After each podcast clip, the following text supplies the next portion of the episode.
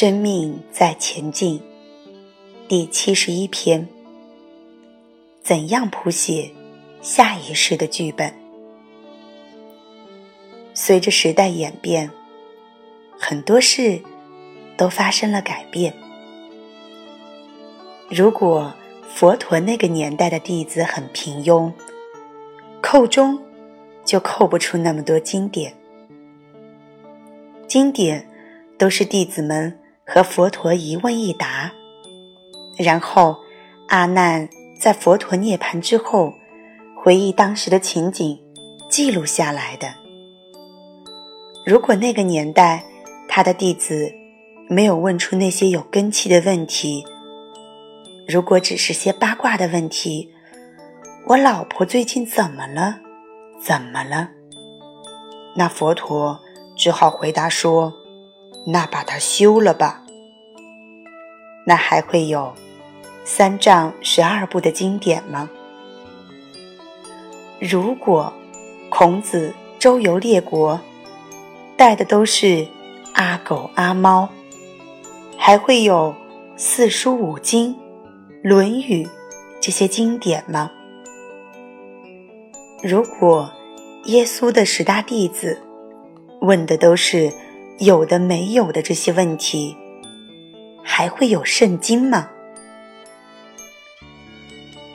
如果各位把这些大根器者留在你的周围，下一世就会变成九大行星在盘旋。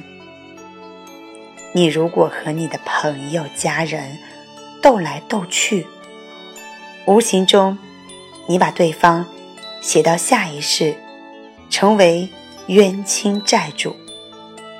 每天早上醒过来，就会看到鬼，上班也看到鬼。你很厉害，把地狱搬到人间来了。但是，你如果转个念头，他不是冤亲债主，他身上。一定有我没有修过的功课，一定有我的执着，一定有那个因，所以看到他才会不爽。透过他，可以看到，找到自己要修的功课，修过它而解脱出来，你会明了，原来他是菩萨在为你说法，一念之间。每天醒过来，就会看到佛，一念之转，就从地狱变成天堂，从冤亲债主变成护法大仙。你有能力把天堂搬到了人间，在生活中每天的互动，家里就那几个人。公司也就那几个人，加起来也就不到十来个人。如果用三年时间把他们的生命状态变得更好，一有问题就主动认错、反观自省，把这些人弄好了，就等于把天堂搬到人间。既然可以把人。写到剧本里来，那么你有没有就把那些天天和你斗的人，会变成下一世的眷属？或你觉悟到要把那些大根器者和有慧根的人写进自己的人生剧本里来，这样下辈子通过共修就可以共鸣、共振，然后就可以演出一场殊胜的大法。此刻正是修因时，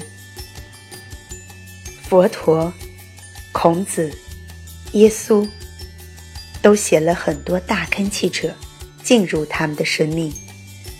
例如十大弟子、孔门的四圣、七十二贤、佛陀的很多正悟的弟子。大家不要写些小鬼在周围，好不好？所有嗔恨心招来的剧本都不大好。有悟性的人会知道应该和谁近，谁会冤冤相报，赶快了，受而无怨，赶快了。不然，斗来斗去，就会变成冤亲债主。下辈子遇见当眷属，不是当老婆，就是当儿女，就是为了天天斗而在一起。